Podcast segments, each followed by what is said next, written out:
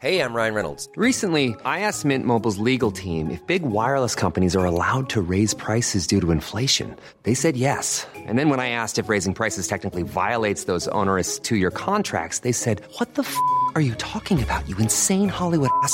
F- So to recap, we're cutting the price of Mint Unlimited from $30 a month to just $15 a month. Give it a try at mintmobile.com slash switch. $45 upfront for three months plus taxes and fees. Promo rate for new customers for limited time. Unlimited more than 40 gigabytes per month. Slows. Full terms at mintmobile.com.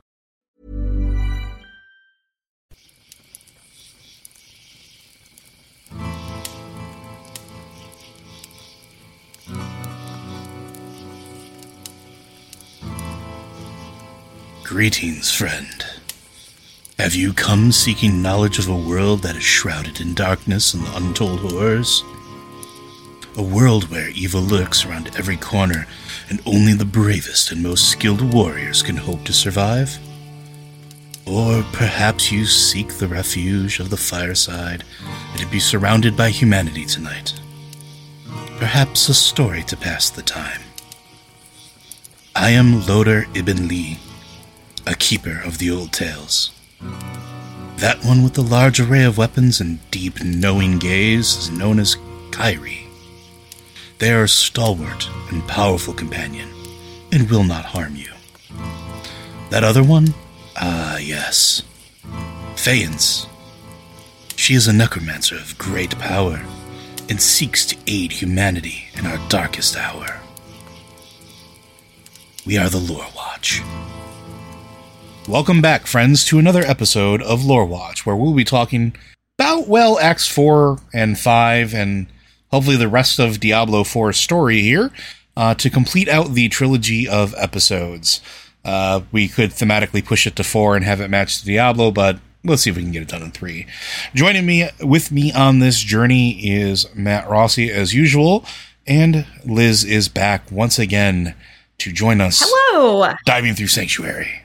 So yeah, we're let's just dive right into it. Act four, like we we we left off with us uh, obtaining the sightless eye, and then uh, once again doing what we do in almost every Diablo game, chasing after the big bad by following in their wake and all of the destruction that they've wrought. So who wants to go first? Uh, I'll, I'll jump in with what I think is possibly the best moment of these acts. Uh, at least act. It's the best moment in Act Four by a mile, and it is possibly the best moment in everything up to Act Four.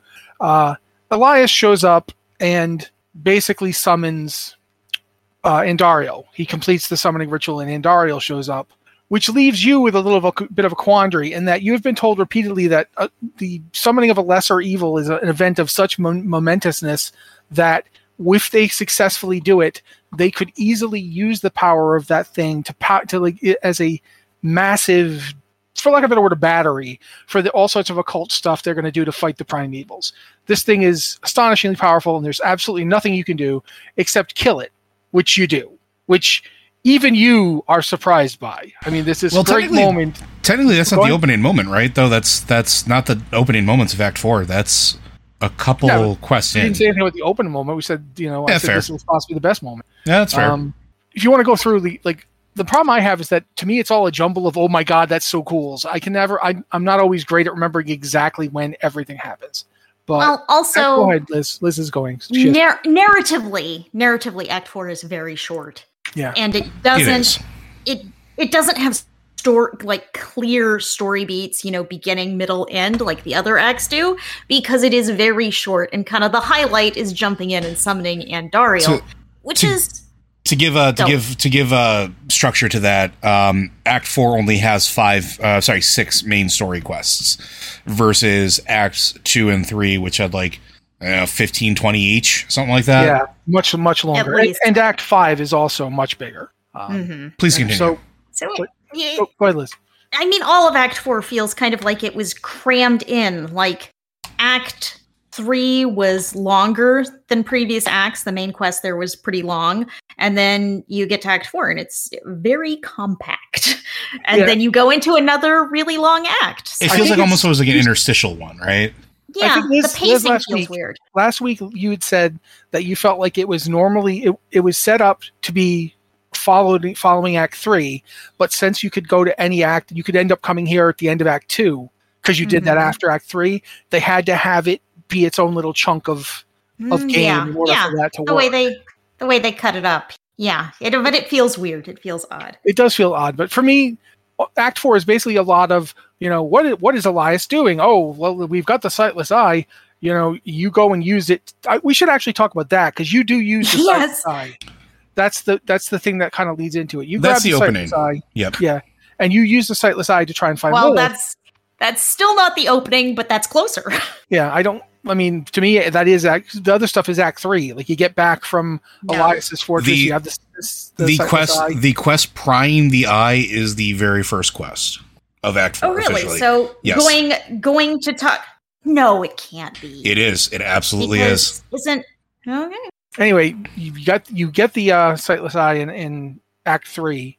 Um, it's kind of when you're chasing Elias and you find out you can't kill him, no matter how hard you try, and you you try several times. Um, but you you can't kill him, but you can grab the sightless eye. So you do. You get it back. After a bit, you have to come back to the. Uh, they've they've taken the the woman Talisa Talisa right? Uh, Yeah. Taisa Tiasa, yeah, Tiasa Taisa Tai- Tiasa. Taisa, something like that. she's the one who who he she was actually trying to kill Elias as well, which you find out. Um, and they they grabbed her and did all that stuff to her because for reasons we find out later. Um, so you when when they when we free her, you basically stay behind and act as kind of a like a just be a you know you screwed this up, so be a distraction, would you?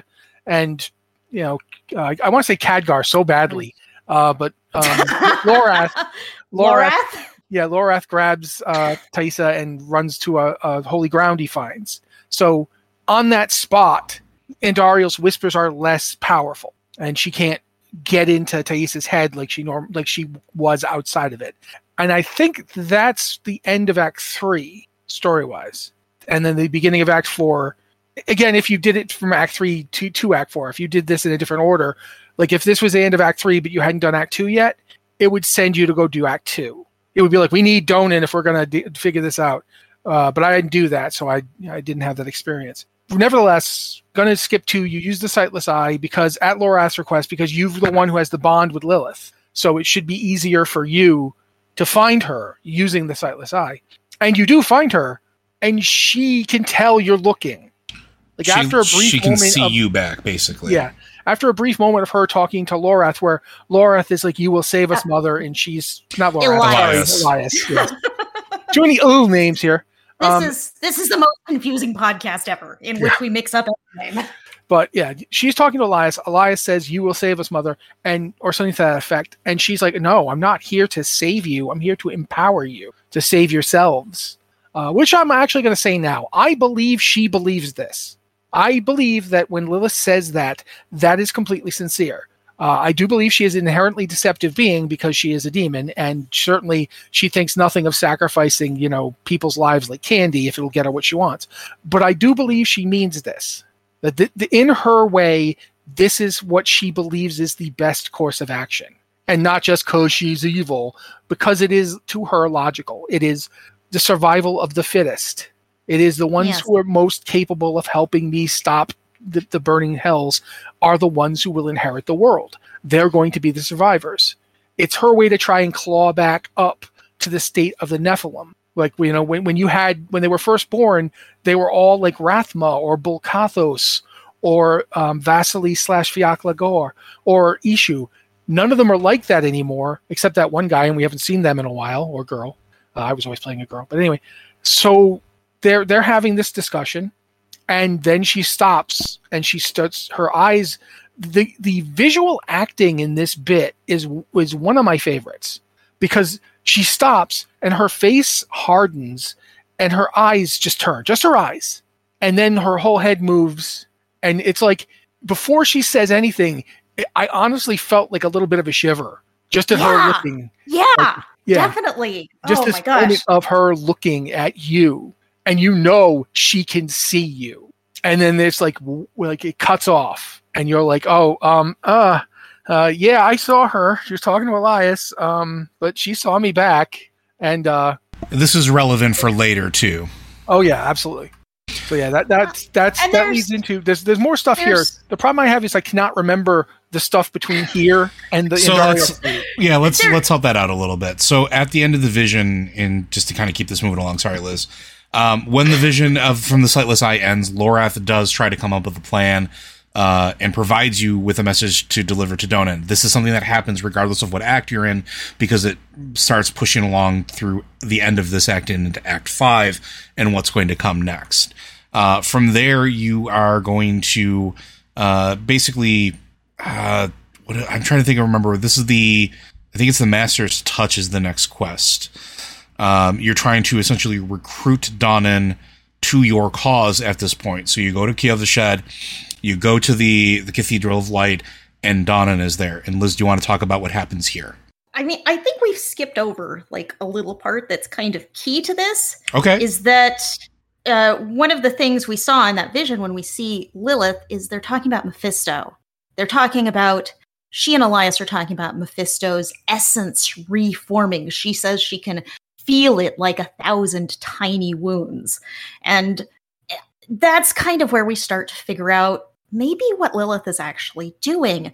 That she's not just here to like she we knew she was going to hell she's gotten the key to hell she's gotten astaroth to allow her passage into hell passage to the cathedral of hatred where her father is and now she's saying "Yeah, we we have this clear picture now we've gotten you know we've done act 2 and act 3 and now the picture is coming together that she wants into hell she's going into hell to absorb mephisto's energy to Lorath tells you too, she would become like a prime evil herself at this point. So, and I mean, that's kind of where this plan comes from. You have to stop Lilith because she's going to become, you know, this other prime evil. So, yeah, and there, there's something to also keep in mind, and Liz is right, and I, I apologize that I forgot this part. Uh, the the feeling the essence of like a thousand tiny wounds that is actually Mhm. important for later. Mhm. So, so what you're going, what you're going, you're going to Kyovashad to talk to Donan, but you're going to do that because Donan is your expert on soul stones, and as as I like to say, the Horadrim have one solution to every problem, and it's a soul stone. Uh, just Laura's plan is to okay, we're going to get a soul stone. We're going to take the soul stone that hold, held Astaroth, and we're gonna we're gonna put Lilith in it. We're gonna lock Lilith away in a soul stone. And uh, you know there aren't many Horadrim left at this point. It seems kind of like it's just the two of them, and uh, fortunately, Donan is the soul stone expert. But after the events of Act Two, he's he's not real into this. His whole family is dead. The church has turned him away and offered no aid or comfort. Uh, and and he's kind of he's he's not really into it. So you really have to convince him. And that's a big part of the next the next act of Act 5 is kind of bringing him into this plan and just convincing him that you can actually do this and we need to do this. This is our only plan. Well, the interesting And- thing though too is is the plan is was written in Horadrim, Horadric, which you can't Mhm. read, so you don't find this out until yes. until Yeah, you don't reads know the, what plan. the plan is. He gives you the plan, doesn't tell you what the plan is. It's it's pretty classic Lorath actually. It's because he again he doesn't in, fill you in on pretty key moments like who Elias was or what the plan is or the fact that he sold his his pole arm at auction and you're gonna have to buy it back because he's got it in consign little things like this he doesn't bother to tell you So yeah, after this, this is also where you get your mountain game uh, because Donan says, "Yeah, this is going to take me some time. Uh, you're going to need to, to go do these things for you." Uh, did he give you his horse? And then he goes, Uh, "Why am I asking? He didn't give you a horse." Yeah. Yeah, because I mean this continues this character of Lorath as someone who has no consideration for others. Absolutely none. You have just killed a lesser evil, and he's just like, okay, go deliver this I don't letter think you've for me." actually And killed it's the just- lesser evil yet the lesser Not evil yet. comes after this Yes. Oh my gosh. Yeah. It's all tangled up. Yeah that's the problem it's like for me the lesser evil Yeah. jumps right up but it's it is actually It's after actually a little later. Bec- yeah. because after this, this the reason he's telling you to get the horse is because now you're going back to the Horadric Vault, that place we were already with, uh, with Neyrelle uh, earlier. So you're going there now. and Uh, that's actually this is where Neyrelle comes back into the story, which so it is very important we talk about it, and I should not have blown past it. Uh, when you get to the Horadric Vault, Neyrelle is still there. Yep, She has been left. she's been studying the entire time. So you walk in and you you go with Donan, and Donan goes on high alert because there's a intruder here. And then that's when you say, no, it's just Neyrelle, uh, who he has no idea who Neyrelle is. Uh, and he, when he sees her and meets her for the first time, uh, he's sort of dismissive and snippy with her, um, which, you know, I can kind of understand. Here's this young person uh, just kind of sitting here going through our stuff. This is where I keep all my stuff. Uh, but then you go in, and uh, now all of a sudden you are. They, they interact and you're sent to go get his notes. And his notes are spread out through these sealed rooms that you couldn't get through the first time you were here. Um, Neyrelle didn't break those ones. She only broke the ones necessary to get where you needed to go. So that breaks down, and you start going through these. Uh, you take out anything that's lingering behind because things linger behind, uh, and including lots of spiders. Where uh, Donan says they always manage to find a way in, no matter how they seal it, because Always spiders spiders. always spiders. Um, you go all the way through, and then you find his desk, and on his desk is his Horadric amulet. Lorath still has his. Donan did not. Donan left it Well, here. Lorath also Lorath sold his to the pawnbroker. Yeah, Lorath pawned his Yeah. yeah. guy Yeah. back. yeah. I at, at some point Donan mentions maybe this is an act two. I bet Lorath still has his. I bet Lorath still wears it, but he'd pawned it off. Well, no, it's this. It's right here at this moment when you ask him about the Horadric amulet. When you when he says, "Oh yeah, you know, I it didn't mean the same to me anymore, so I left it behind." And I'm paraphrasing. It's actually a really really good story moment. Um, and that's when he says, "By bet Lorath still wears his." And you don't correct him, and you don't tell him no. Um, but then you move through and you get through and you manage getting back to the study where Neyrelle is. Uh, you speak with her, and then she decides that she's going to come with you and she's going to fight against Lilith. And there's also an exchange between her and Donan at the end where they start talking about uh, books of uh, sort of an arcane nature. And turns out that they have the same favorite author and the same favorite books. And Donan warms up to her just a little bit. Uh, from there, we move on to the quest Meeting of the Minds. Uh, the previous one was the Lost Arts. This is the Meeting of the Minds. Uh, you basically head back to the cathedral where you're trying to basically get everybody on board with the plan. Uh, and this is where you sort of talk, they argue a little bit, and Taissa is having a hard time with it all and says, I need to step outside for air. Now you may go, Ren. because because Donan and Lorath have that kind of bickering like an old married couple thing going on. You can tell there are a lot of old arguments here. Yeah. Yes, absolutely. It's, it's actually very interesting how they slot in the friendship slash rivalry slash relationship of these two people because it is not easy. It's clearly not easy. Like they butt heads. Donan, I, I get that you get the sense that Donan has always believed he is the smartest one in the room, whereas Lorath has always believed it was his responsibility to lead. Well, and it's also a little bit more than that too, right? Because at the end of the day, too, after everything happened with uh, Elias the first time around when he left, Lorath felt responsible but gave up, and Donan didn't really give up. He just did something different, and he went and did his own thing with the cathedral and and dealing it up with Scosglen. He, So- he wanted to start a family, which is not Yeah. really something the Horadrim do. You are devoted to this cause of collecting knowledge and keeping sanctuary safe. And Donan said, "No, I want to have a family. I want to have kids. I want to have a life." and he did was- that. But he did also Yeah, didn't. Ab- he he, but he, but he didn't abandon his his mission either. Even if he won't admit it, he still was doing those things. He just raised an army around him to do it. So, I- go ahead. I do want to jump. I keep taking us back a little bit. I do want to jump in. One thing about going through the Horadric Vault with Donan, he mentions that, you know, it was him, Elias, Lorath, and Tyrael. That Tyrael was with them in the Horadric Vault. And at some point, Tyrael left. And that was when things started to fall apart. Tyrael was with them, and he and you know, we see at the end of Diablo 3, at the end of Reaper of Souls, uh, Tyrium, Tyrael is trying to reform the Horadrim. He's kind of made a new Horadrim here, which is where you first meet Lorath. And he was still with them at this point in the Horadric Vault outside Kyovashad. And then he left. He left. And no one, well, Donan, Donan's the only one you can talk to about it. He doesn't seem to know why.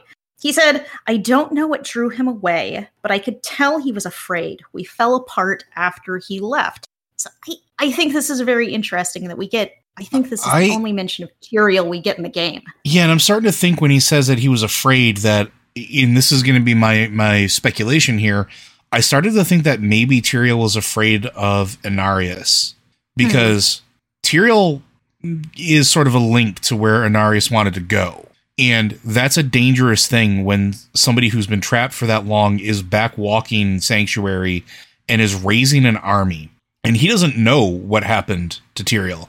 But if he hears that Tyrael is on Sanctuary, what is going to happen? Actually, we're making assumptions here that I don't know that we can actually say yet. Oh, no, we can't. It's probably going We to be. don't know when Inarius got back versus when Tyrael left. We don't. We It's have no idea of possible. timing. But one of the things I've been thinking about on this subject, uh, they specifically say, Donan specifically says that Tyrael was called away and he was afraid. Hmm. That's the thing you just mentioned. He said, I don't know what drew him Yeah. away. But he said what he was clearly afraid, which meant that he was. Oh, he wasn't. He didn't just like vanish. He was leaving. Yeah. He left. Yeah. They saw him He left. leave. There was Yes. and that to me is interesting because we also know just from like developers and stuff nothing in game tells you this but developers have mentioned that heaven has sealed its doors. Hmm was he did he have to go back? Did they make him go back? Because remember he's he was supposedly on the he was on the Angiris council. Hmm at the end of Diablo 3's main story, he was on the Angiris Council, and the reason he got managed to get them to let him go back to Earth was the Black Soul Stone. Because remember, they wanted they didn't want it in heaven; they wanted that thing Yep. out of there. So they yeah get rid of it, and then you know Malthael steals it, and all that happens happens, which has me wondering if they were like, well, you don't have a reason to be there anymore. Come back, and they maybe they made him come back. You know, if Imperius just showed up and grabbed him or to- told him, "Yeah, get your stuff together. We got to talk. You've got to come. There's a, ma- a meeting of the Angiris Council to discuss what happened to Malthael, and you need to be there. You know, you you're the one that chose the, to be on it again, so you got to be here." That might be what happened. That might be. You know, there's there's a lot of possibilities because like Malthael, uh, Malthael destroyed ninety percent of Sanctuary. You know, he killed ninety percent of the people alive on the world in the world. That's got to men- merit at least a council meeting, especially since he was attacking heaven. Imperius even says that in D three. He's like, he attacked us. I didn't care when he was doing stuff to you, but he attacked us. Is he mad? You know, so there's there's there's a discussion, and, and Imperius saw Malthael die. So th- to me, there's a possibility that this is all heaven related, and in fact, Imperius's inability to reach them might not be because they were essentially boycotting him. It might be because they're like Sanctuary. We don't want to hear anything from Sanctuary. No more. Nothing good comes from that place. We're not dealing with it. We don't know, but it I is mean- something I wonder about. And Tyrael would definitely not be on board with that. Heaven has never been like Sanctuary's ally. Heaven Nope. has never been interested. And uh, we've mentioned this before. Malthael was specifically like, no, these people are demons. We've got to get rid of the demonic essence. And while Malthael was taking an extreme stance there by, you know, just ripping out the demonic essence of 90% of humanity, thus killing them, it's not all that far off of Heaven's opinion of Sanctuary. Heaven does not like. It's Heaven really- does not like it. It's really weird too because if you look at the various Angiris Council members, uh, when the vote came to destroy humanity, Malthael abstained. He didn't vote. He just straight up said, "I'm not, you know, I'm no opinion, abstain. I'm not voting." And the reason that Imperius thought that was okay was because he thought it was going to be a two to two tie. He was going to be like a two, like a two to two tie, voting to wipe it out, with him and Tyrael voting to destroy it, and uh, Itherael and the other one whose name I can never remember voting to like not destroy it. Uh, Fate and Hope, those two were going to vote not to I think destroy it's it. Duriel. Yeah, and Auriel. yeah, Ariel is hope. Ariel, Auriel. yes. Yeah, Auriel and Itherael. Yeah. Uh, those two were going to vote not to because they're Hope and Fate and they're weird. Um, but he just like, okay, Tyrael will, will back me. Tyrael and I are bros. He'll back me. And the two to two tie goes to the destroy option.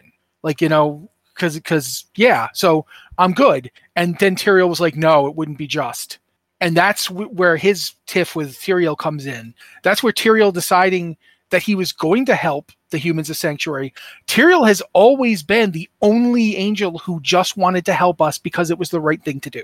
he's the only um, angel that's cared about Yeah. humanity, that's Well- cared about anything good happening to us. we're not sure about fate and hope. They're they're they have never really said, other than Yeah. some brief moments in D three, they've never really come out and said humans good or humans bad. They just they voted not to kill us, and then they've done nothing since. They are is- hmm? just just saying we're not going to kill you is not the same as saying, Oh, yeah, hey, absolutely. let's help you out. Yeah. Well, It's it's it re- is at best. re- You know, I know we're getting sidetracked. yeah, I know let's- we're getting sidetracked, but let's get to, to, to the, the actual thing here. The reason that this is important is because throughout the game, you see not one but two religions that claim to have you know be in touch with the light, and one of them straight up has an angel at the head of it, but that angel has no contact with the heavens, and those religions are not doing much on sanctuary. Like I think the fact that an organization could go as far as to tattoo rooms they only got that information. Elias only got that information because he took it from the Zakarum. And the Zakarum couldn't stop him. Like that's how far they've fallen. They couldn't do anything. Elias walked right through them. Yeah, and and so speaking of Elias walking straight through things, as you come back to the as you come back to the church, and as you are as, as you are discussing the plan or the harebrained uh, plan therein, uh, Taissa says that she can't breathe. She's stuck. Um, that she needs to get some air. She can't. She needs to clear her head. And every player, I'm pretty sure at this point, was like, "You're leaving hollowed ground to do this. No, that's bad." But nobody stops her because Lorath and Donan are still too busy arguing with each other. Neyrelle doesn't know better really at this point yet. Okay, Uh, no one's. I don't know if anyone's told Neyrelle. By the way, she's got Andariel on her. and then there's and then there's us as the player character who's really engrossed in the argument that's going on with the fight and then all of a sudden you uh, she walks outside and things get very quiet um and then essentially you get pulled outside in order to find that uh, Elias has shown up. Because remember we said he was able to uh, that Lilith looked back and saw you? She saw where you were and Elias can go there. Elias can just walk wherever he wants. He's kind of ish human thing maybe? One hundred percent human with some deletions. yes. Um and then you find uh Taissa with the ritual being completed and of course this is where Andariel gets summoned. Anguish incarnate. Uh you fight Andariel uh you you beat her up yeah you do your thing and then you go back in and you're like yeah things are good. And they're everybody is com- everybody everybody is everybody is shocked that you beat one of the lesser evils including yourself as matt pointed out earlier. Um there's really not much more to that because it's literally a boss fight but then you go in uh and you see donan and uh lorath holding up the horadric barrier which is the first instance of them working together and being on the same page this entire game. So that's pretty uh that's pretty noteworthy. So And this is like after this point. Um, I think we. This is it for Act Four, right? This is the end of Act Four, uh, where you are now moving into uh, Act Five. Yes. And from Act Five on, it's none. It basically just goes Act Five to Act Six, uh, and then the small epilogue after Act Six. Um, but Act Five is basically just okay. We have to go and figure out how Elias is immortal, and even the best part is even Donan is like, why do we care? Like Donan's, you know, Elias isn't the important one here. Lilith is. Why don't we just go straight at her? And uh, Lorath is like, look, uh, I get what you're saying, but do you like does the soul stone even work? Do, we don't know anything here? We have to we've got to you know whilst you and I figure out the soul stone, the, they can track down Elias and figure out what's going on. And, And so for the Act key, Five is wild. Like I don't even know how to relate all of Act so there, Five. yeah, there there are two main story arcs that happen in Act Five. There is the work that Donan is doing with the Soul Stone, and then there is the work that Lorath and Neyrelle are doing for Elias. So let's let's start with Elias because I think that is the easier of the two to sort of explain a little bit. All right, uh, Liz, you want to you go with that? Uh, sure. This is my. It's both my favorite and my least favorite part of the game because I have like a severe snake phobia and there are snakes everywhere and the whole thing is about a giant snake. It makes me crazy, but it's great. Also, it's great. Uh, so yes, you're in a region called Hawezar. Am I saying that right? I think you're close enough. How was on? Close enough. Oh, seriously, it's not exactly. You know, it's it's con- it's a it's not a word that you look at and it's like that that's that's easy. That's yeah, I can pronounce that one just. which is an interesting place. It's a giant swamp. And one thing Tiasa says, like early on, is that you're in, okay, this one I really can't pronounce. Zarbanet? Zarzbanet is the town you start in? Zarbinzet, I think. I'm looking at Zarbinzet. I'm actually You're in in game, so I'm looking at the map. You're in Zarbinzet, and Tiasa has this little comment that's very interesting about how Zarbinzet is, you know, the thing that stands between Sanctuary's power and the swamps. And you say, you tell her, "Uh, the swamp is part of Sanctuary. And she's like, oh, is it? So you you really have the feeling that you're in some place very different from where you've been before. The atmosphere feels very different. You've just spent three acts in various kinds of deserts, and now you're going into this dense, swampy jungle, and it feels it it feels like you've crossed into something new. Whether it's actually something that's not sanctuary, like Taissa suggests, or it's just somewhere really different. You don't know. I have And my how it's our- theories, but you know, we'll talk about hmm? that after. Hawezar is inhabited by there are witches in the swamp, and that's a key a key part of this, and something something that I think all of us think is a place for possible future game expansion. You track down a witch who puts you on the course to summon this snake by there's there's a lot of fighting snakes. There's some incense. Everyone passes out. And you, then you kind of have a it's it's all very it's unclear because it's is this a vision? Is this real? And i mean at one point lorath is like no just this is here to confuse us. And you're you're all hearing voices and but you see the snake and Neyrelle is particularly drawn to it she can see she sees these beautiful golden scales. She sees herself walking on the scales. And so you just kind of you follow the giant snake. The snake is taller like its body is like taller than any of your characters. And you're following it to the through the swamp. Yeah various combat encounters various weird dialogue options happen here because everyone it's I mean, maybe this is why Hawezar seems so different because there's a, a significant part of it where it's like, is this real? Is this even real? I don't know. Am I just hallucinating all of this? Is this a real place in the world? You're hearing voices, you're following a maybe, maybe not real snake. Uh, but eventually, you wind up at the Tree of Whispers, which is a tree with many human heads hanging from it. A sentient Uh, tree.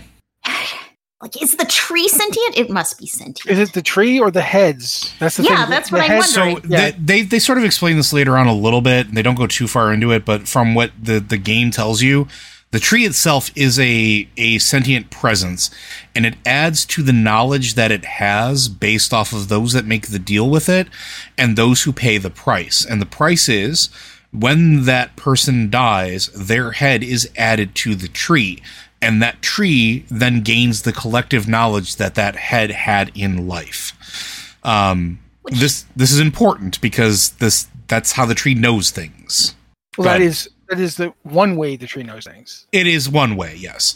Please continue. Uh, but we find out from the tree that uh, Elias made a deal.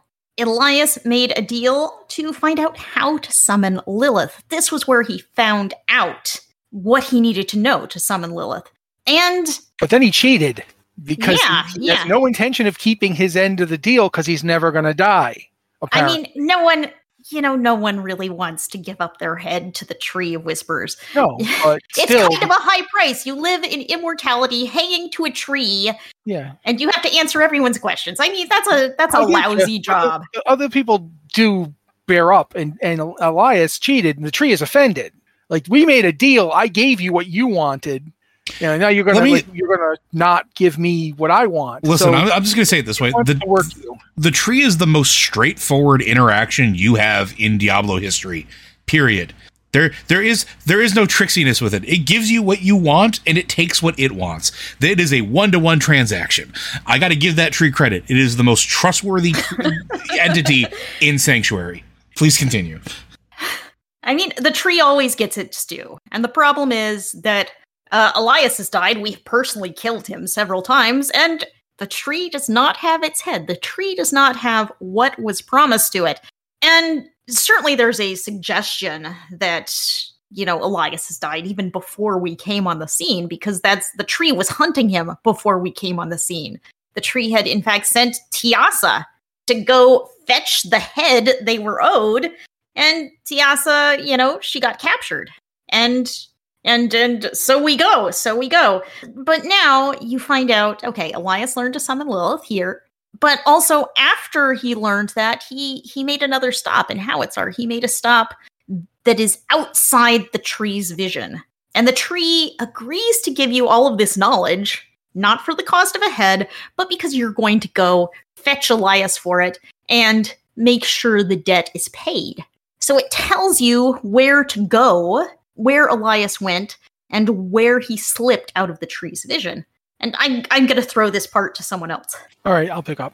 Th- You basically have to go to the coast. Um, the coast of Hawezar is absolutely chock a block with with Walking Dead zombie uh, uh, sailors. It's the, the the drowned. They're all over the place. They are just everywhere. Um, It's a have to graveyard for ships too.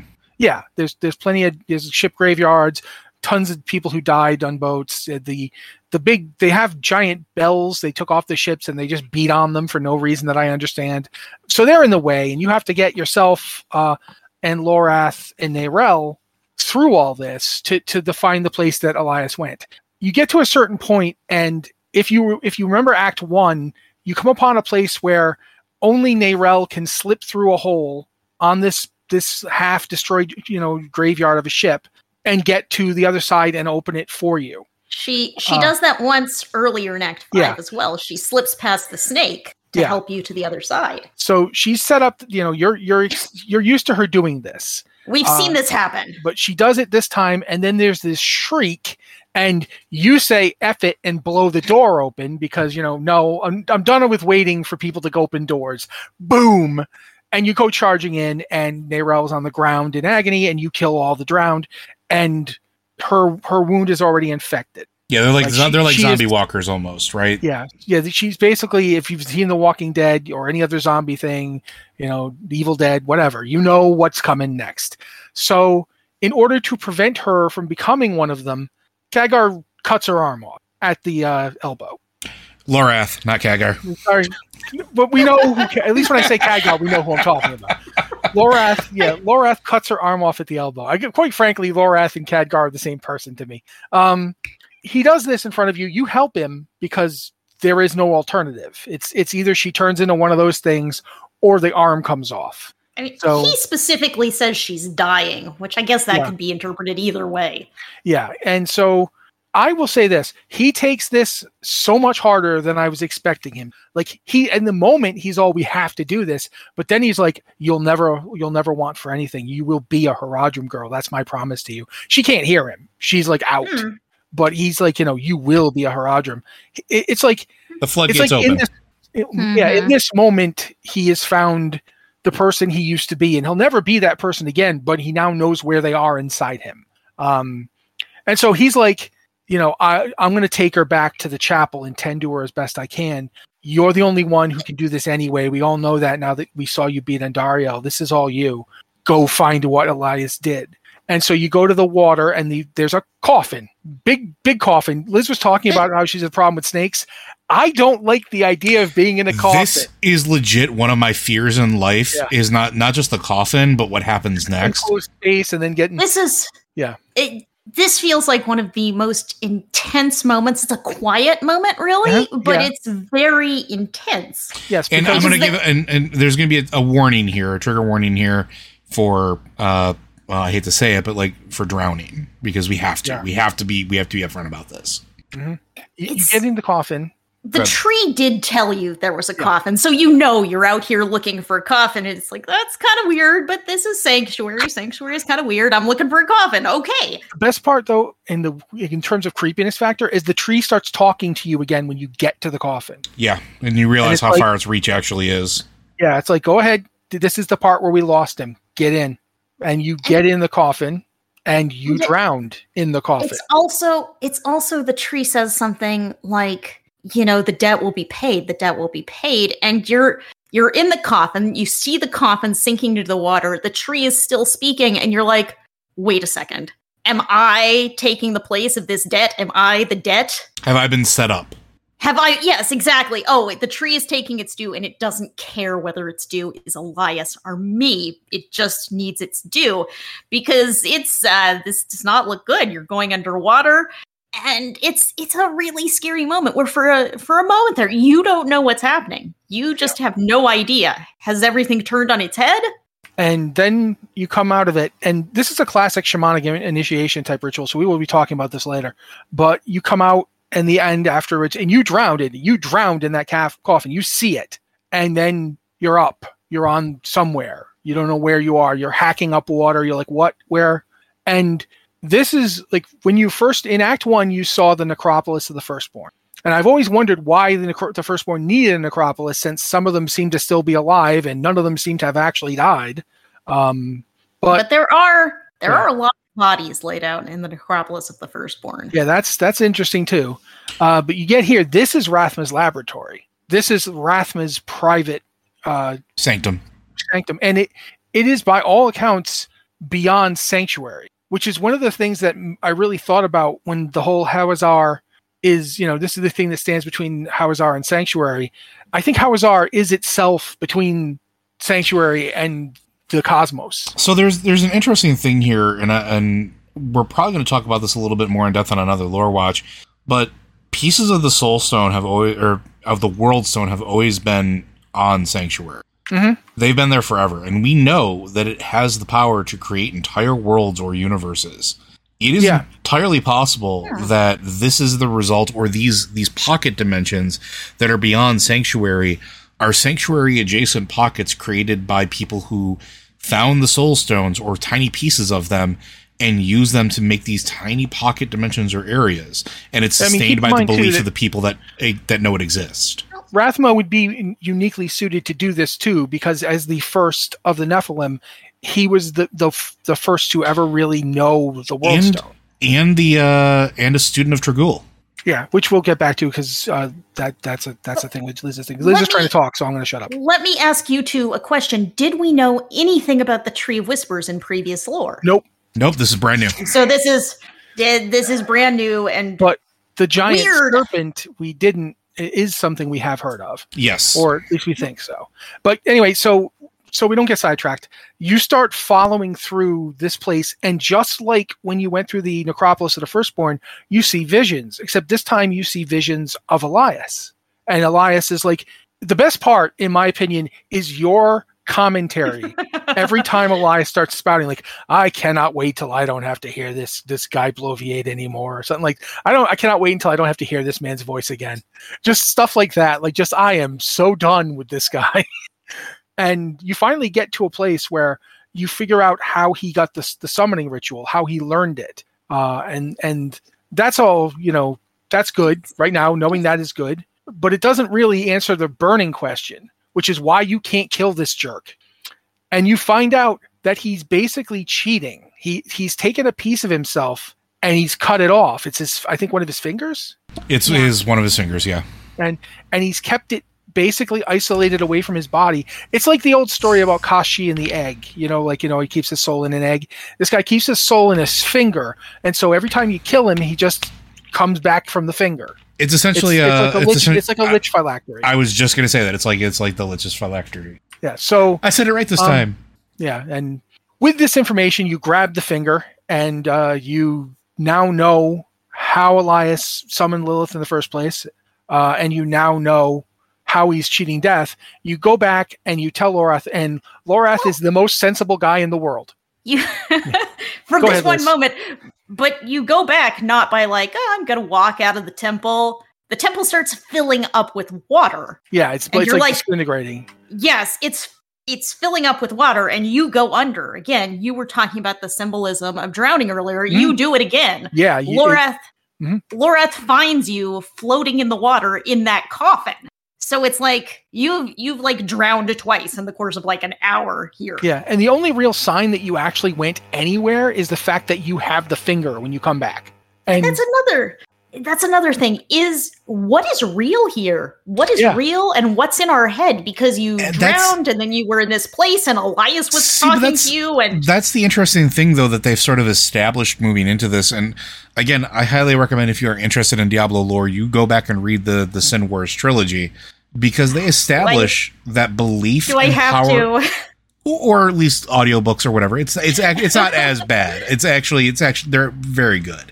It's Um, it's not the knackiest of knacks. It- no, he was. You could tell. You could tell that there was definitely a guidance. Um, however, the point is like power of the Nephalem is sort of control over reality. It is. yeah, by be- the end of it, Uldyssian is capable of rewriting history and does so. and what he erases himself from existence in the process. in Rathma, the first of the Nephalem, there's absolutely no doubt in my mind that everything that happened to us is both real and the manifestation of whatever triggers or power Rathma put into that sanctuary. Yeah, because w- whether or not the sanctuary was actually real and whether or not we actually went there, which we could, I think, an entire show, but we need to get to this thing. The point is, you come back with the finger, you have it, and when you show it to Lorath, he just burn that thing. He doesn't mess around like we have to study. No, burn that thing. and so you do, you burn it. he is and- so done with this yeah, just burn that thing. And I, I, fe- I know I'm skipping ahead here because then you have to go do the Donan stuff. So, uh, Joe, you want to Yeah. start on the Donan stuff? So Go. the Donan stuff is you are essentially taking the soul stone that was originally used for Astaroth, uh, which that is a heavy burden to put on Donan to begin with, but it's the only soul stone you have, and you have to attune it. And this is where we learn a little bit about the soul stones. It's not just any soul stone that can be have a demon shoved into it or an entity of great power. It has to be aligned or attuned. And so there is a plan where you are going to go to uh, essentially the tomb of hatred, uh, which is where. Go ahead.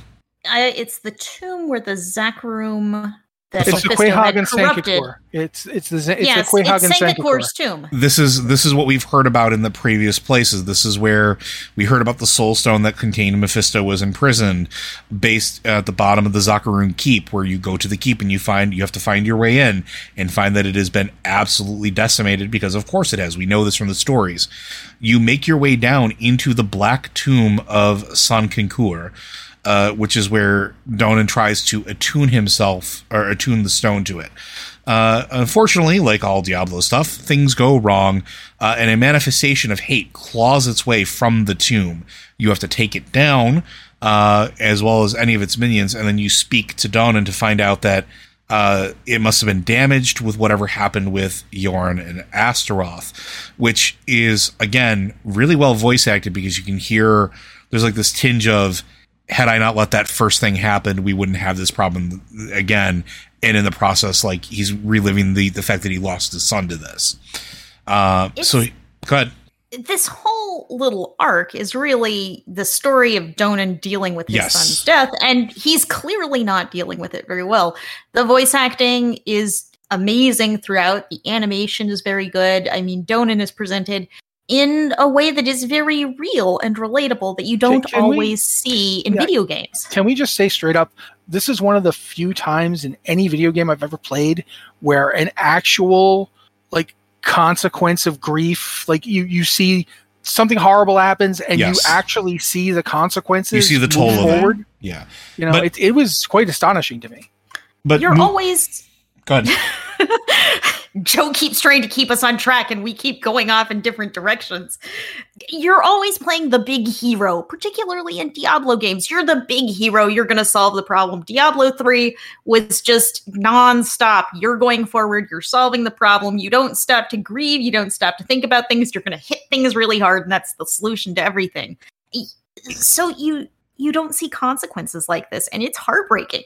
And there's more to it here too because part of what they're talking about is at play here in the quest scene. So you, Donan tells you that you have to fix the soul stone; it has to be repaired, and there's only very specific ways to do it. And so you are you go off and uh, you try to.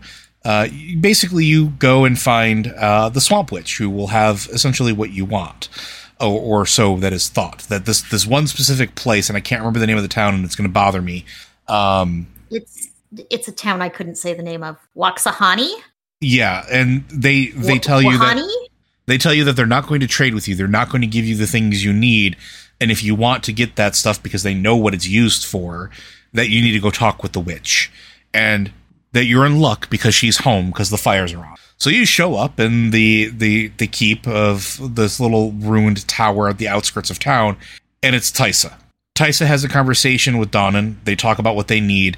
Initially, she refuses uh, to give him help, uh, but then there's a sort of obligation because yes, you did save her life, so she'll tell you what you need to do.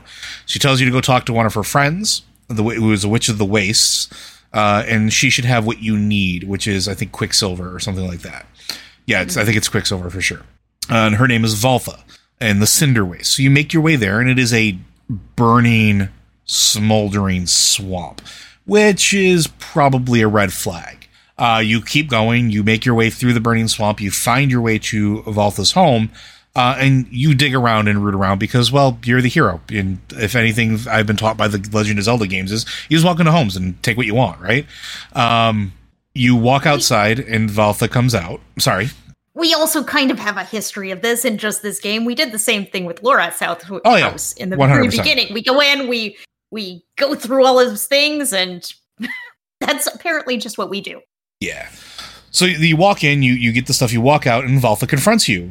Oh, you were you're gonna just root through my house, huh? Uh, and then you find out that Valtha was made a deal with Lilith. Lilith essentially showed her what was uh, to come, and Valtha sided with Lilith. So you have to fight Valtha. Again, like most things in this game, you fight, you get what you need. Um, she tries to burn her house down to keep you from getting the stuff you need. Uh, but in the end, you manage to get it anyway, and you wind up taking it back. Uh, you try to help Donan repair the Soul Stone, but the ritual goes wrong because Donan is unfocused. He's not really there. He's dealing with the grief of everything else. Uh, he's still dealing with the the weight of the world on his shoulders at this point as well. Uh, and that's when Taissa says, "I know a way that we can help him. We're gonna go and we're gonna go take a vision journey." Basically, takes him to. Sorry, go ahead. Either either Donan or Taissa points out that this ritual he's doing to repair the soul stone it requires belief. You have to Yeah. believe you can do it. You have to have faith in the process. Taissa and does. he actually. doesn't have that.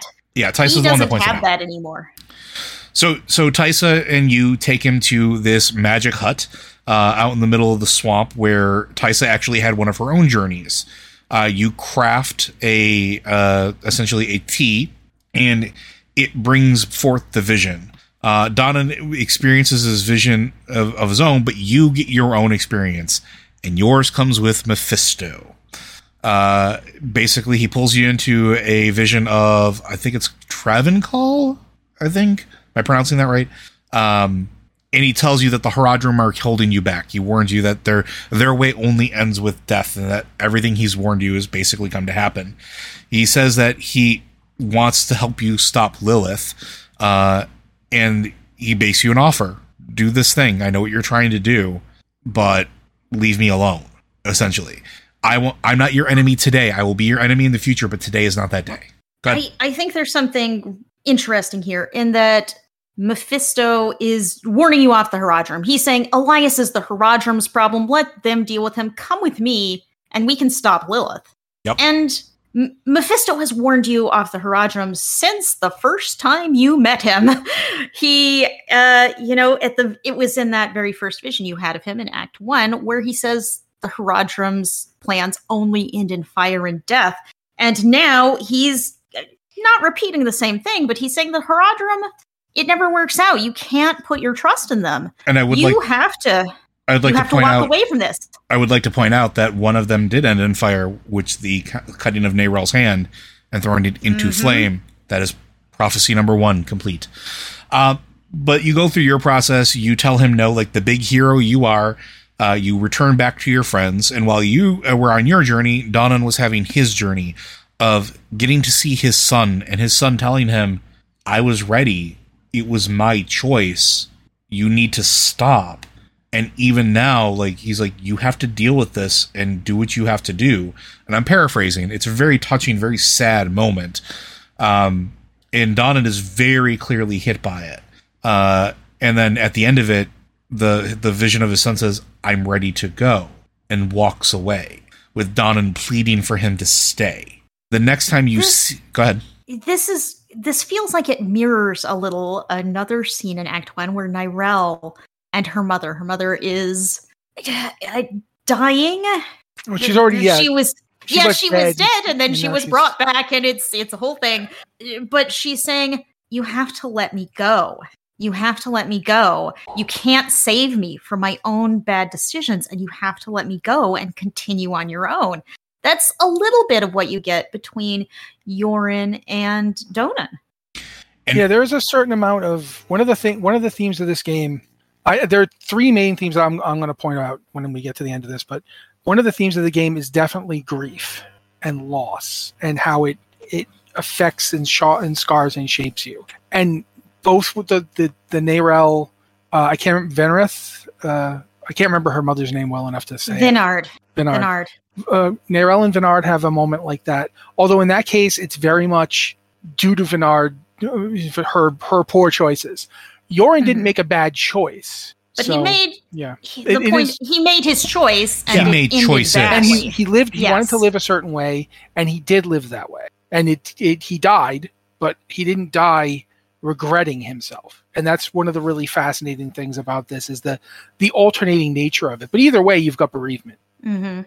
So yeah there's there's a really amazing there's there's a lot of that in this game and and i hope we get a chance to talk about it all because my god there's some some, some side quests that really do tie into this but anyway donan let's move on with what happened with donan So Donan Donan sort of gets his resolve back a little bit, and you can when you next deal with him and you're going to repair the Soul Stone, he's got more faith in himself. He's got more assuredness in himself. he's not diffident like he was before two or maybe three now he's just two no He more knows. than two He knows because Yeah. he's read these books. He knows the the stuff. He was just so consumed in his own thoughts, but now he's got to task the focus. He's been essentially let go by like his son's grief. That's always going to be there, right? But it's like the vision of his son, his or his spirit of his son, told him keep moving. So now he's going to keep moving. Uh, so you've repaired the soul stone. Uh, you wind up going back uh, and linking er, linking back up with not just Donan but Lorath and Neyrelle. Go ahead. I want to jump in and a little bit of what Donan has told you about the Soul Stone through some of these quests throughout this chain. He mentions this may have been earlier, but he mentions that the Soul Stone is an imperfect weapon. Yes. It has never worked out. The demons seep out, they try to corrupt you, which was exactly why he spent so much effort trying to contain uh, Astaroth. Astaroth. Yep. It- but he says, but they're the only weapon we have. You know, we can't just go and pick a fight, even though you keep going in and picking fights and defeating demons. They're the best weapon we have. And it kind of catalyzes this whole thing. I've always kind of thought, man, the Horadrim really, they keep going back to the Soul Stones even when they never work. But Donan turns my uh, kind of mm, casual, sarcastic thinking on its head and says, these are these don't work, but they're the best we have. yeah, like yeah you like it's we, a delaying tactic. We, we- we are not doing Yeah. this because we think this will stop them forever. We're doing this because it will stop them now. It's it's almost like when you when you talk about seatbelts in a car. Are seatbelts magic? Do they prevent a car accident from killing you? No, but they prevent deaths. This this will prevent deaths. While they're in the soul stone, they're not out there burning and destroying. Is it perfect? No. Definitely don't give the, the soul stone to a religious order and let it corrupt them. That was a mistake. But it, it is an interesting way to look at it where everything is is kicking the can down the road. hmm And they've never like they've never come up with step two of this plan. It's always like step one is the soul stone, and step two is The question marks and um, then step three is profit. Yeah, we, we don't know. Yeah, Yeah, we don't so- know. So in in in th- despite the fact that this is a kick the can down the road type of solution, it is the only solution they have right now. That may change in the future, and we're going to talk about that when we get into the next episode, or I'm sorry, the next act might be the next episode, depending on how we do here. Uh, but you manage to link back up with Lorath and Neyrelle.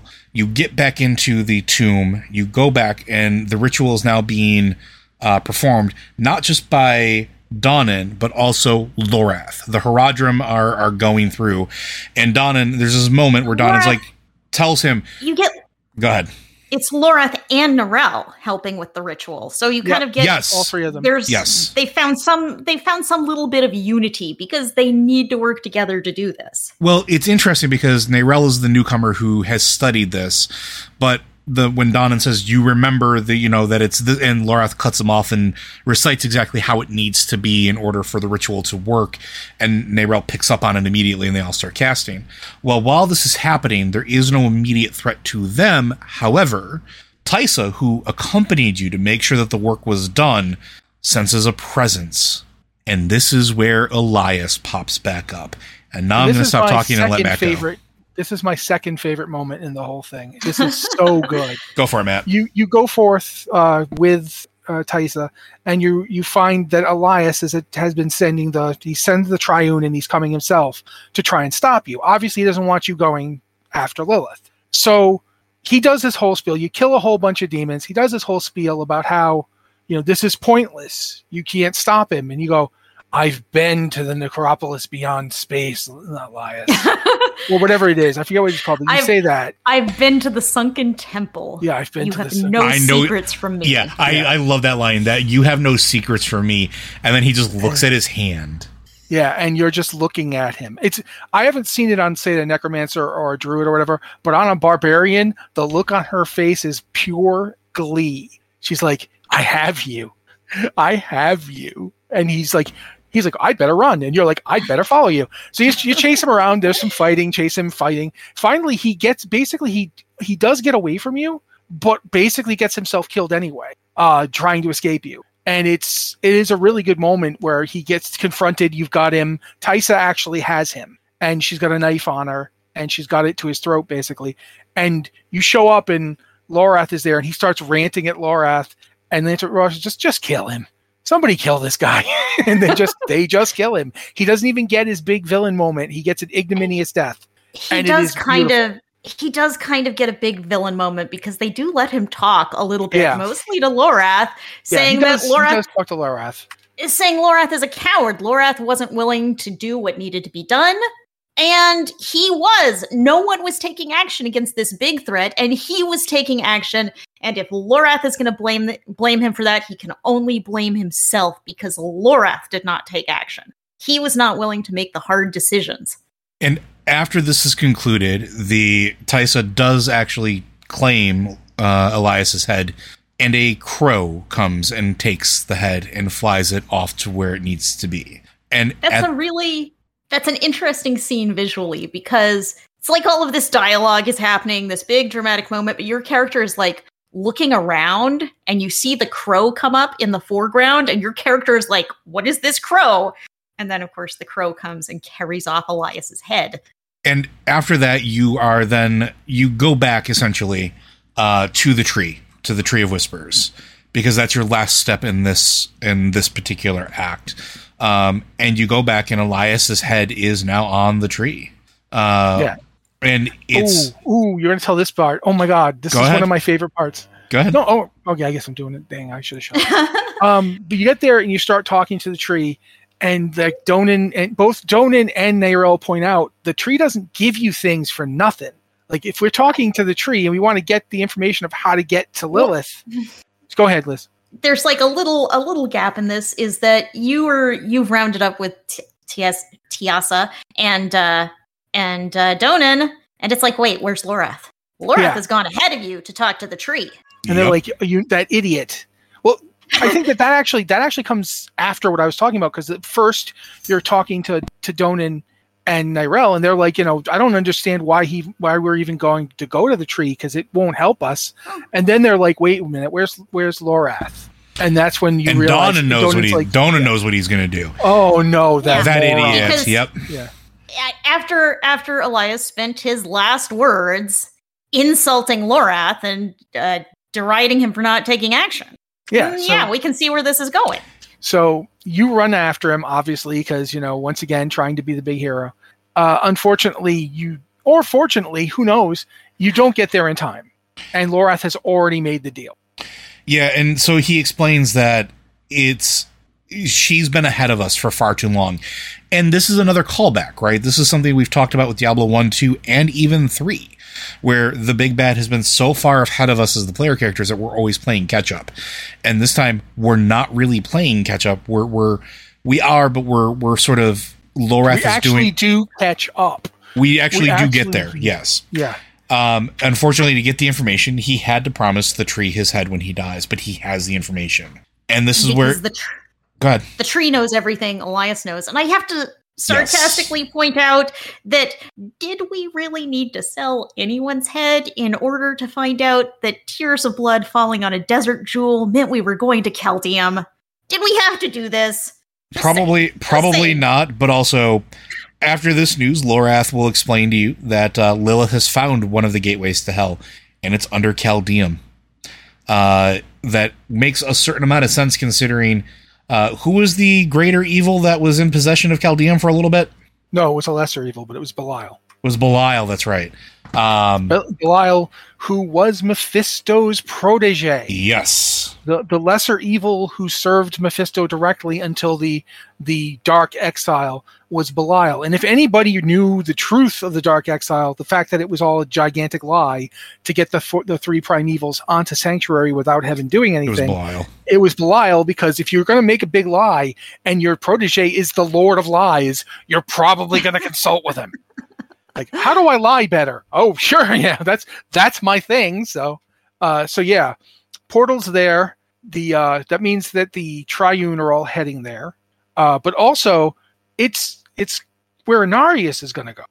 Yeah, Narius is going to be there. The Church of Light's Inarius- going to be yeah. there. Yeah, Inarius and the Cathedral of Light are going to be there because this is Inarius's big moment in Inarius's head. This is He's- his, you know, he's decided this thing goes. Oh, go ahead, Liz. I hear you talking. He's he's the spear of light who's going to pierce hatred's heart. This is his big moment. He's going to kill Lilith and then be welcomed back to heaven. Yep. So you're now you're still behind, but now you know where to go at least. And then there, of course, when you get there, and there's a lot of stuff in between finding out and actually getting there. There's a ton of side quest stuff you can do. Even if you run straight to it, there's stuff in the way, there's story beats, but I think we need to, to move to the confrontation. Well, we're. When- I, I think we're not going to because we are. I think we're going to be out of time, and there's a lot to talk about in Act Six because X X Six is huge. Good, Liz. I want to I want to point out something about Inarius before we head into Inarius's big moment probably next time is that when you talk to Mephisto in Act 6 he had some dialogue about Inarius, which comes into my big conspiracy theory that maybe we'll get to later and uh, he says the angel was my prisoner I've seen his true face he and Lilith are not as different as you might think. The angel was already filled with hate when he became my prisoner. All I did was refine his anger. When he escaped back to your world, he brought it with him.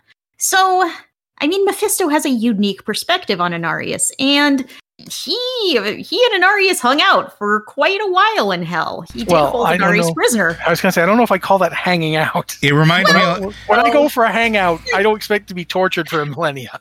It reminds me a lot of uh, that scene in Supernatural where Dean winds up going to hell for a while, and then, uh, you know, he's on the rack until he's not on the rack anymore. That's kind of what happened with Inarius. So, and we still don't know how Inarius escaped. We don't know what happened to Inarius. We don't know when he escaped. We don't know exactly how long he was in hell. We don't know how long he's been on Or- Sanctuary. Or if it even was an escape. That's Yeah, it's- that's my thinking. Did Mephisto let Inarius go to screw with Sanctuary to cause this chaos to bring his So- hate to bear? Well, for that he- matter, you know, when when Mephisto gets back to his home plane, it's after the events of Diablo 3. hmm So he would have known what Malthael just did. He would have known the state that Sanctuary was in. He couldn't do anything about it because he was all messed up. He'd nearly died. He'd been turned into part of the greater evil thing that Diablo turned into. So maybe he kicked Inarius out partially because he didn't want to expend the the power to keep torturing him, and partially because th- you know that world's already messed up. Let's see what this does. Well, so Well- I want to I want to posit something to you too, because I think there's a couple things that may have played a factor in this. One, at the time of Anari's escape, theoretically, and I'm I'm saying this theoretically, if it was after Diablo three, then Astaroth was possibly already captured in a Soul Stone. Astaroth is the guardian of Mephisto's palace. We know that. We know that from last episode where we talked about it. He guards the lake of fire that none can pass, not even demons, unless they have an invite our Mephisto or our Astaroth. The other thing that I think is interesting, and we talked about this a little bit at the very, very beginning with the Black Soul Stone, and in several of our episodes where we talked about like the story of Diablo 3, the Black Soul Stone is shattered or gone, right? It is it does not exist anymore in its old form. Nope, Malthael, you, Malthael pulled it to him and, and used it to attack the Nephalem. So, and yeah. he and he sort of exploded at the end of it.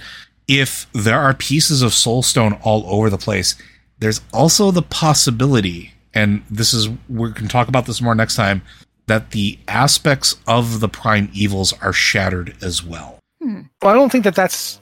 I think that is in fact the basis for what's going on with because they have to because they have to coalesce. Yeah, and we Yeah. I, I don't want to get too far into it because I think X six really drives that point home, but I think it's something to keep in mind as we move forward.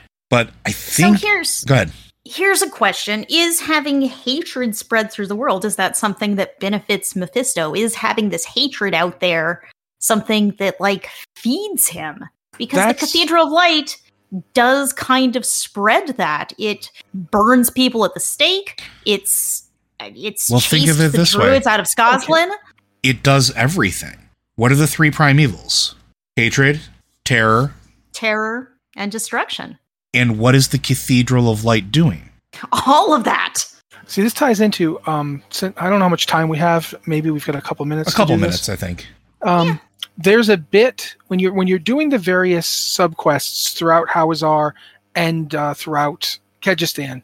One of the side quests is basically a series of of dungeons where you you come upon like the, you, they find the, this place where three pal three paladins and a fourth paladin who was their leader come to a tomb, the tomb where they where Sankekur was being kept, and they lock themselves inside Hmm. and as you go through it, you you you know you find uh I'm trying to think of the exact way to put this.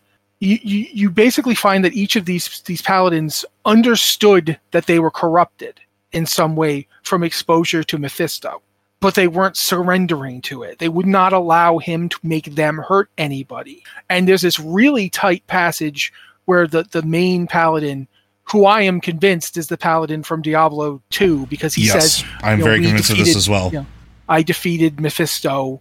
You know, we defeated Mephisto together. I saw him destroyed. We can fight evil. And he's talking about how I did not know in that moment if the hate I felt came from Mephisto. He says the anger I felt came from Mephisto or was my own. And the thing is, is Mephisto is very specifically hate, not anger. They're not the same thing. You can be angry at someone and not hate them at all. You can hate someone and not be even remotely angry at them. They're not the same thing. But they're use hate anger is useful to hate. You know, Yeah, anger. it, it it becomes motivating. anger hate is, a, is just anger is a feel. yeah anger is a fleeting thing it's a it's a, Yeah. a an emotion state hatred is a directive Yeah, you hate something. And throughout the whole time you're in Kehjistan, you go to these places and there's we're talking about the Cathedral of Light and how they've committed all three sins. But Mephisto Mephisto did this already. Hmm Mephisto did this with Church the, of the Triune. the, the Zakarum. No, he did it with the Zakarum. oh when yeah Mephisto was Que-Hegan, he possessed the body of Sankekur. That's Mephisto body there. That's not Sankekur was not just Sankekur. Sankekur had Mephisto in him for like 30 years. And that's one of the reason we go there in Mhm. Diablo 4 is we are looking for places where Mephisto's hatred still lingers so that we can attune the soul stone. And so there's We a know. le- yeah, and there's a there's a letter. I think it's called the Heretics Asylum. There's a letter from Sankekur as the Que-Hegan, abs- telling them the all the witches you've burned in in Hawezar, all the people, the the supposed heretics you've murdered here. I absolve you because you are saving the faith. Si- you know, sincerely, you have been. You will now be saints. Sincerely, Que-Hegan Sankekur. Sankekur was never not Mephisto. Sankekur was like the latest in a series mhm. of Que-Hegans who were Mephisto. Mephisto kept wearing them like suits. So you actually get to see the legacy of hatred that you see in this when you when you're in Hawezar. You you can go to a place where there is this witch who was like, "Don't stop burning people, please. We've we've been we, you know burning witches isn't saving you from the demons. We were saving you from the demons. We've been protecting you. We witches have been, and the the the, Zan, I keep trying to say the Zandalar. That's not the word I want here. The Zakarum. The, the Zakarum were burning them to death, and you read the letters from their inquisitors, and it's just vile hatred everywhere. It's hatred. Hatred is is the antagonist, not even just Lilith or just Mephisto. Hatred itself is one of the antagonists. It is the primary thing you have to face in yourself here. It's it's the thing that causes you it's self-hatred. It's the hatred that Lorath feels towards himself for failing with Elias. It's the hatred that Elias feels for Lorath's failure to act. It's the hatred that Donan feels towards his his former friends for not helping him in Act Two. It's the hatred they feel towards him for going to the Cathedral of Light. The hatred It's- Inarius feels. Yeah. Yeah, the hatred Inarius feels for his own children, for humanity. He hates humanity for existing because he feels he's been punished for their existence. He hates Lilith for getting him to to to do the thing that he was going to do anyway. Remember, he came up with this idea too. He didn't she didn't put it in his head. He was he was right there with her. It's really fascinating how all this different kinds of hatred are what this thing's about. And Mephisto is probably more so than Diablo. Mephisto has been the prime driver of all this stuff since the original Dark Exile. Yeah, and that's the Ball thing that I think ju- that's the thing I think people really need to realize is that everything's focused on Diablo and while the name of the games is and always has been Diablo, Mephisto has always been more insidious than mm-hmm. than the Lord of Terror ever was. Fear is Our- normal, terror is hard, anger is normal, hatred is a directive that drives people's motivations. Yeah, and like look at this. Baal is a hammer. Baal wrecks things. That's what he does. If you need to wreck something, Baal is your man. But Baal doesn't build. He can't. He's destruction. They made the joke out of it by making him creation in the triune because he's not. But Mephisto can build something. Mephisto can take the Zakarum, which remember, he was a young religion when he was put underneath uh, uh, Kurast. It's a very young religion, and he he's really the one who shaped it. He's the one who built it into a world-spanning organization. The Que-Hegans weren't that ambitious. That's why he killed him. He had the man killed because they weren't ambitious. Liz made a point a long time ago about how a lot of this is uh, is Lilith and her deadbeat, not her deadbeat, her abusive father, and that is the case. This is the world that he made.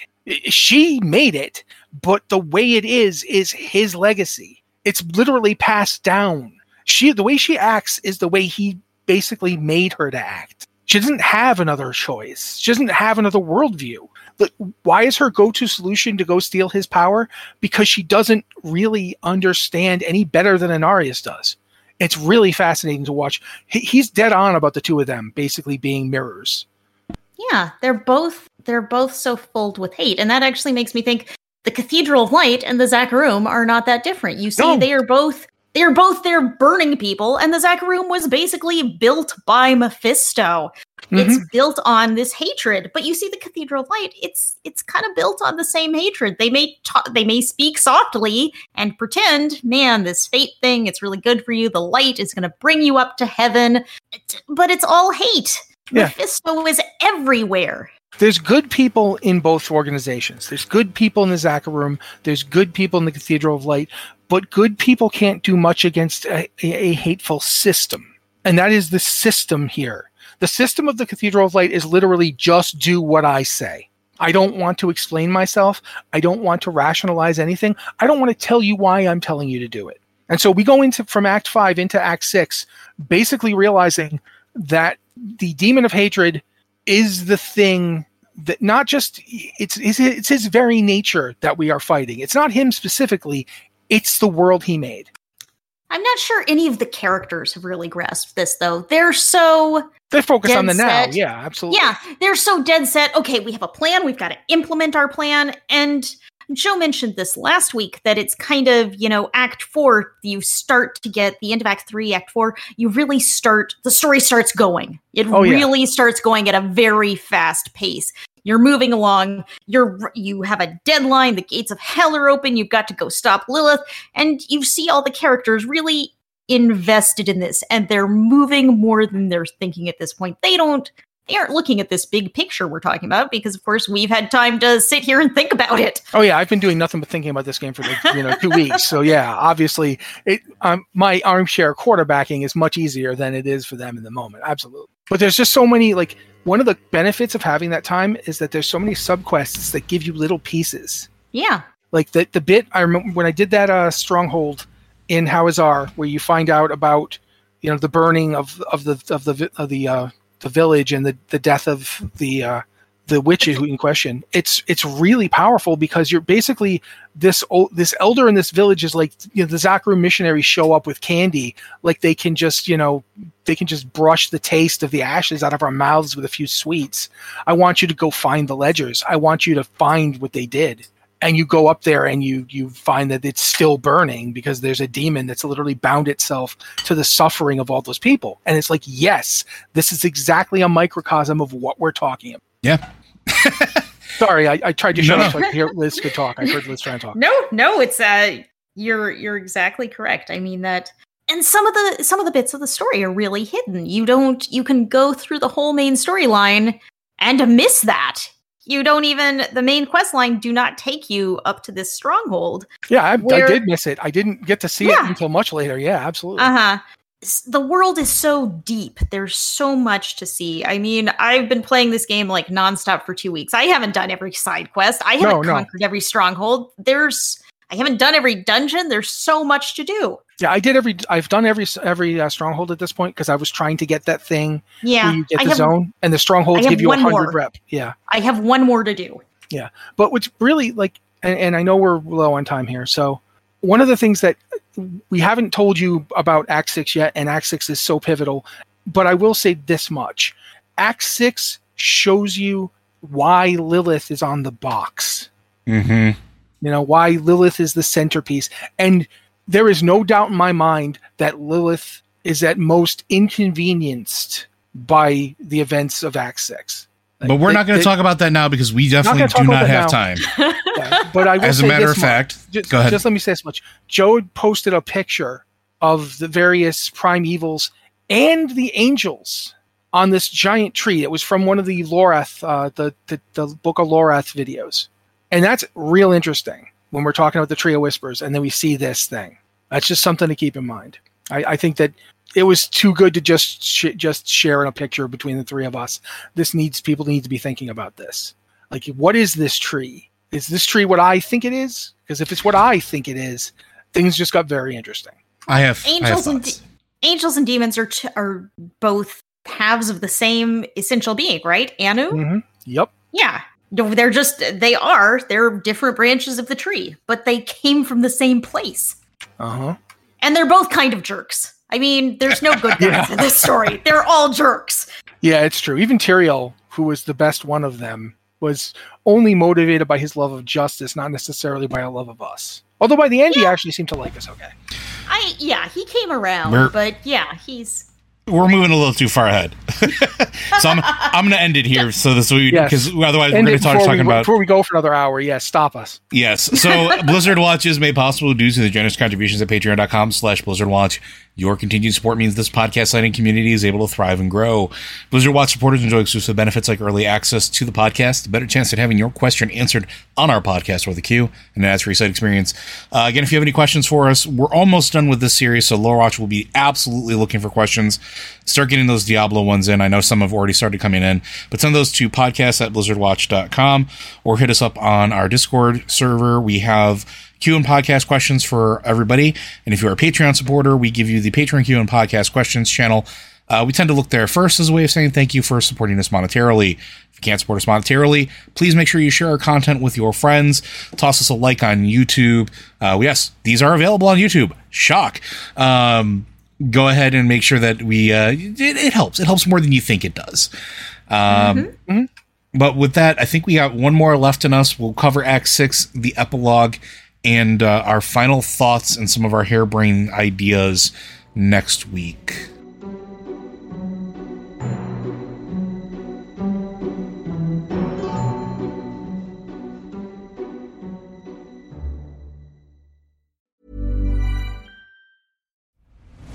I'm Nick Friedman. I'm Lee Alec Murray. And I'm Leah President. And this is Crunchyroll Presents The Anime Effect. We are a new show breaking down the anime news, views, and shows you care about each and every week. I can't think of a better studio to bring something like this to life. And yeah, I agree. We're covering all the classics. If I don't know a lot about Godzilla, which I do, but I'm trying to pretend that I don't right Hold now. it in, hold it. And our current faves. And... Luffy must have his due. Tune in every week for the latest anime updates and possibly a few debates. Oof. I remember, what was that? say what you're going to say, and I'll circle back. You can listen to Crunchyroll Presents The Anime Effect every Friday, wherever you get your podcasts, and watch full video episodes on Crunchyroll or the Crunchyroll YouTube channel.